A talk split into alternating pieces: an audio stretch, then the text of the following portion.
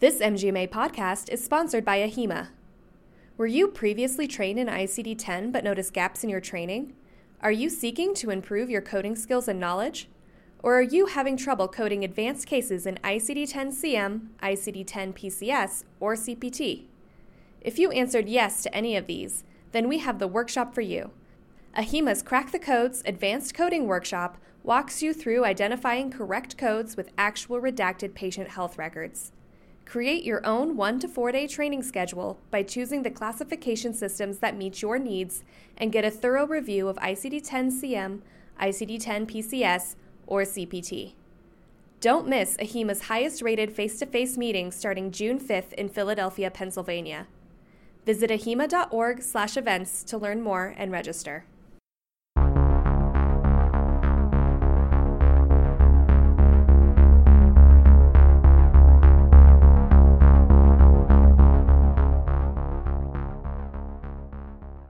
Hello, and welcome to this episode of MGMA's podcast. I'm Chris Harrop, Senior Editorial Manager at MGMA.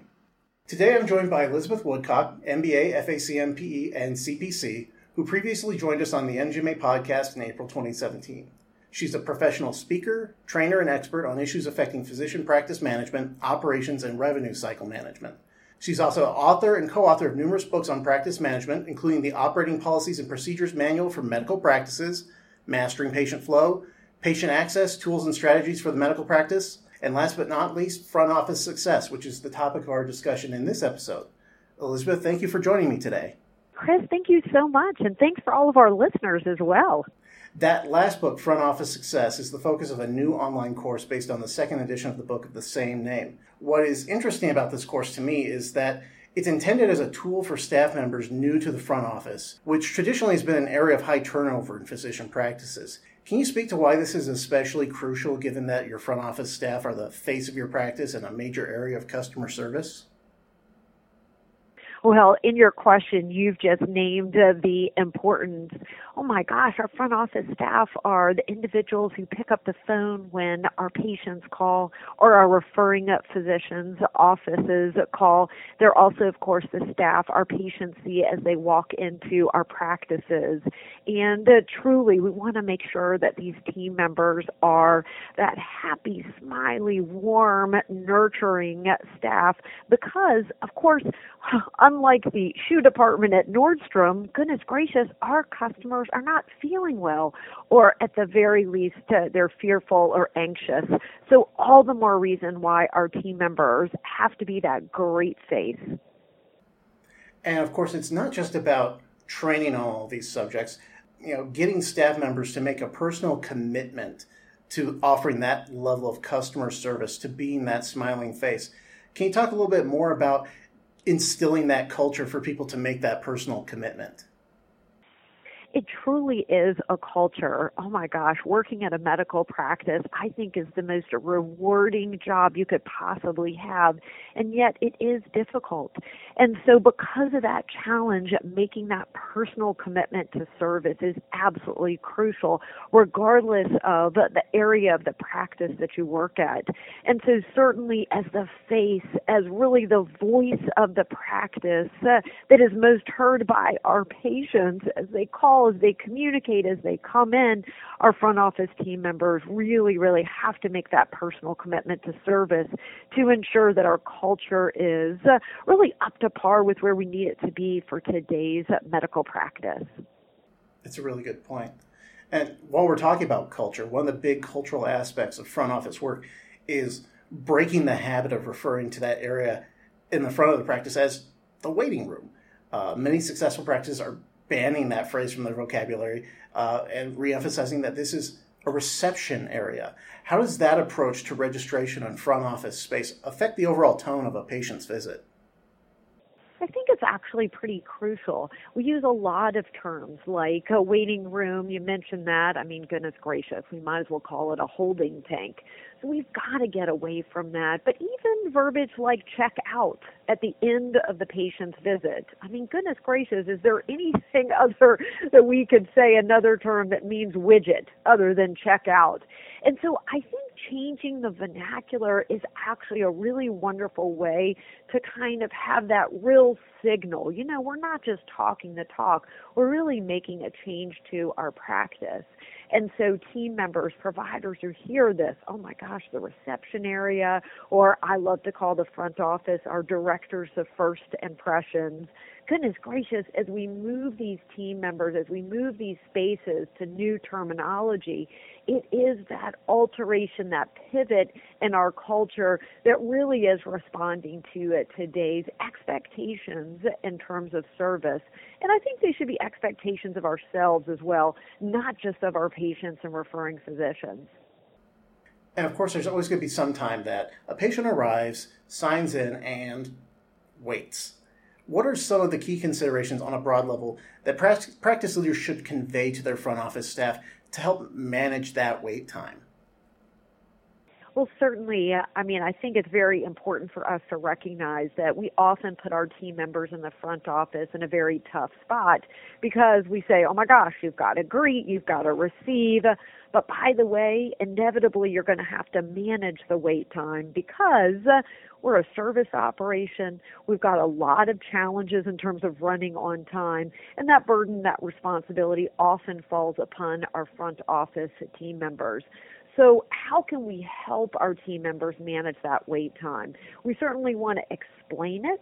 We want to keep our front office informed of those waits and delays. Importantly, so that they can actually keep our patients informed. And I think that's really the crucial idea here is that the more we close down the front office and we have that, you know, smoky mirror, nobody can get past and look in the front office and we kind of keep that barrier between us and the patients the worse off we're going to be because our patients are going to be sitting there going, oh my gosh, what's going on? What's going on with me? I've been waiting a long time. I'm feeling anxious. I'm fearful. This is not good. And so, really, those tools, in my opinion, really center around communication. So, we want to make sure our team members are kept up to date about what's going on in, if you will, the back, what's going on with the clinical team in terms of waits and delays, so that they can, in turn, keep patients informed. That's really the number one way to address the management of the wait time. Boy and howdy, I think we all know nothing's going to be perfect and to the minute in a medical practice. So it's crucial for us to keep those tools, keep that training going on the management of the wait time. You raised that issue of communication. And while I want to shift away from the topic of registration and reception, I think that communication piece is really intriguing when it comes to collections. Time of service payments, they're more important than ever. We're in this age of high deductible health plans, more and more of the patients uh, taking on financial responsibilities, as well as practices engaging in more cash based services. What are some of the key components for training up a practice's front office staff to have those conversations with pay- patients about their payments and billing? Chris, you're raising a really, really great point uh, because it used to be when I came into practice management that, oh my gosh, not only did we not care about collections, but we were actually not supposed to care about collections. We were told money and medicine don't mix. And so we completely ignored this aspect of medical practice management for years. And yet today, oh my gosh, our front office team members are a crucial, crucial set team unit of the business office because really the revenue cycle starts with the front office. So training our front office team members to collect from patients, whether it's at the point of scheduling where we just gently but firmly ask about balances, such as, oh, Miss Woodcock, I do see that you have a balance of XYZ. Do you want to go ahead and take care of that now before you come in tomorrow? for example. So, really training on scripting, training on tone, training on attitude, and really actually reorienting us in the front office to recognize that just as injections are a key responsibility of our nursing staff, goodness gracious, time of service collections are a critical role of our front office team. And whether the the market is the mover here or whether it's regulatory changes, it seems like there's also going to be this trend toward more price transparency. Uh, whether, is that going to be an issue for whether healthcare consumers are just asking more questions at that in that front office interaction, or whether some states actually pass some laws to say you need to be upfront about what you're going to be charging with people. Does that make this all the more important to people to be able to train their staff to be having conversations that really empower the patient to understand here's your responsibility and here's what we expect? Unequivocally. Certainly, we're seeing states pass laws related to price transparency, but I even think more importantly, it makes sense for the practice why does it make sense for the practice? Because if we are transparent, which I really think is a sign of respect, for example, when a patient asks us, how much is this going to cost? If we tell the patient, I don't know, or uh, wait for your bill, or even worse, wait till the collection agency calls you, really that's a sign of disrespect. And furthermore, we are going to get paid. A patient who is kept in the dark is a non paying one. So I think turning around this idea of price transparency and actually really embracing it makes total sense. But in order to be effective, we've got to have that face, that voice of our practice on board. And of course, as we've just discussed, that's the front office. That is the first part of the revenue cycle. And our team members there really, really introduce the best way to create a solution around price transparency. And boy, is that necessary in today's reimbursement environment. That's a great point. Speaking of conversations, one of the major areas where front office staff influence your success is managing phone calls. Can you speak to the importance of proper etiquette and training for a practice's phone system? It's vital. You know, it's interesting because we spent a lot of time in the last few years uh, focused on training with electronic health record systems prior to that, it was practice management systems.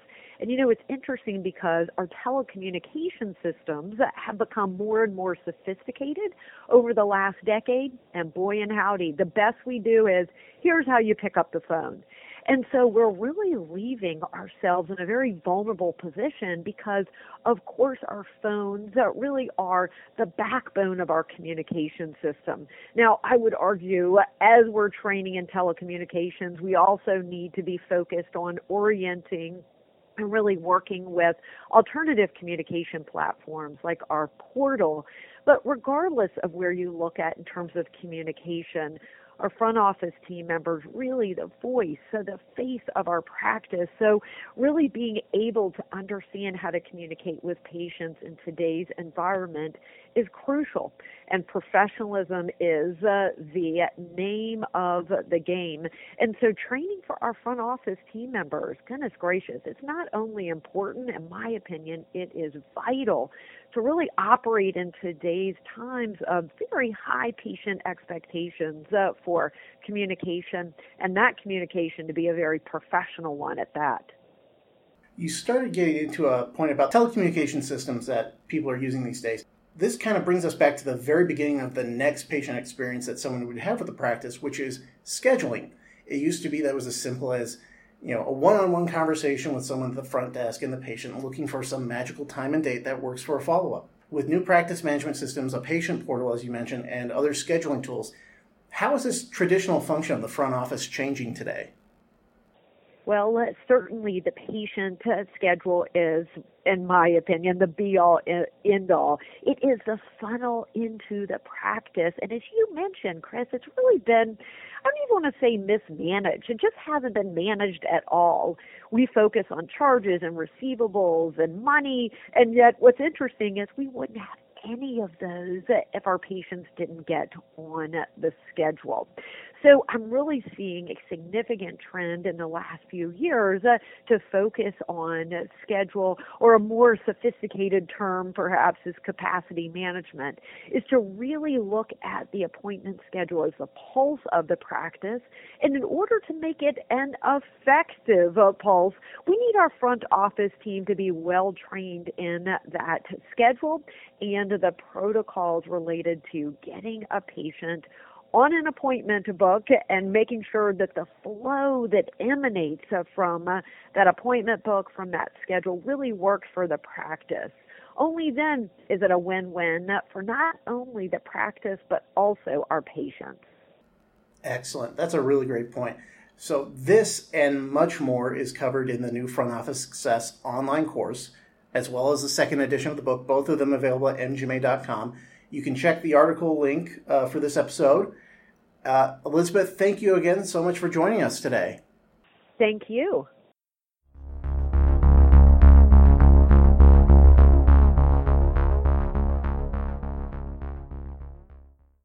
This MGMA podcast is sponsored by AHIMA.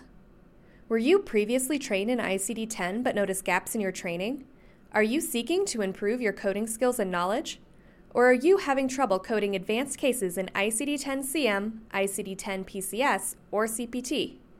If you answered yes to any of these, then we have the workshop for you. AHIMA's Crack the Codes Advanced Coding Workshop walks you through identifying correct codes with actual redacted patient health records. Create your own one to four day training schedule by choosing the classification systems that meet your needs and get a thorough review of ICD 10 CM, ICD 10 PCS, or CPT. Don't miss AHIMA's highest rated face to face meeting starting June 5th in Philadelphia, Pennsylvania. Visit ahima.org slash events to learn more and register.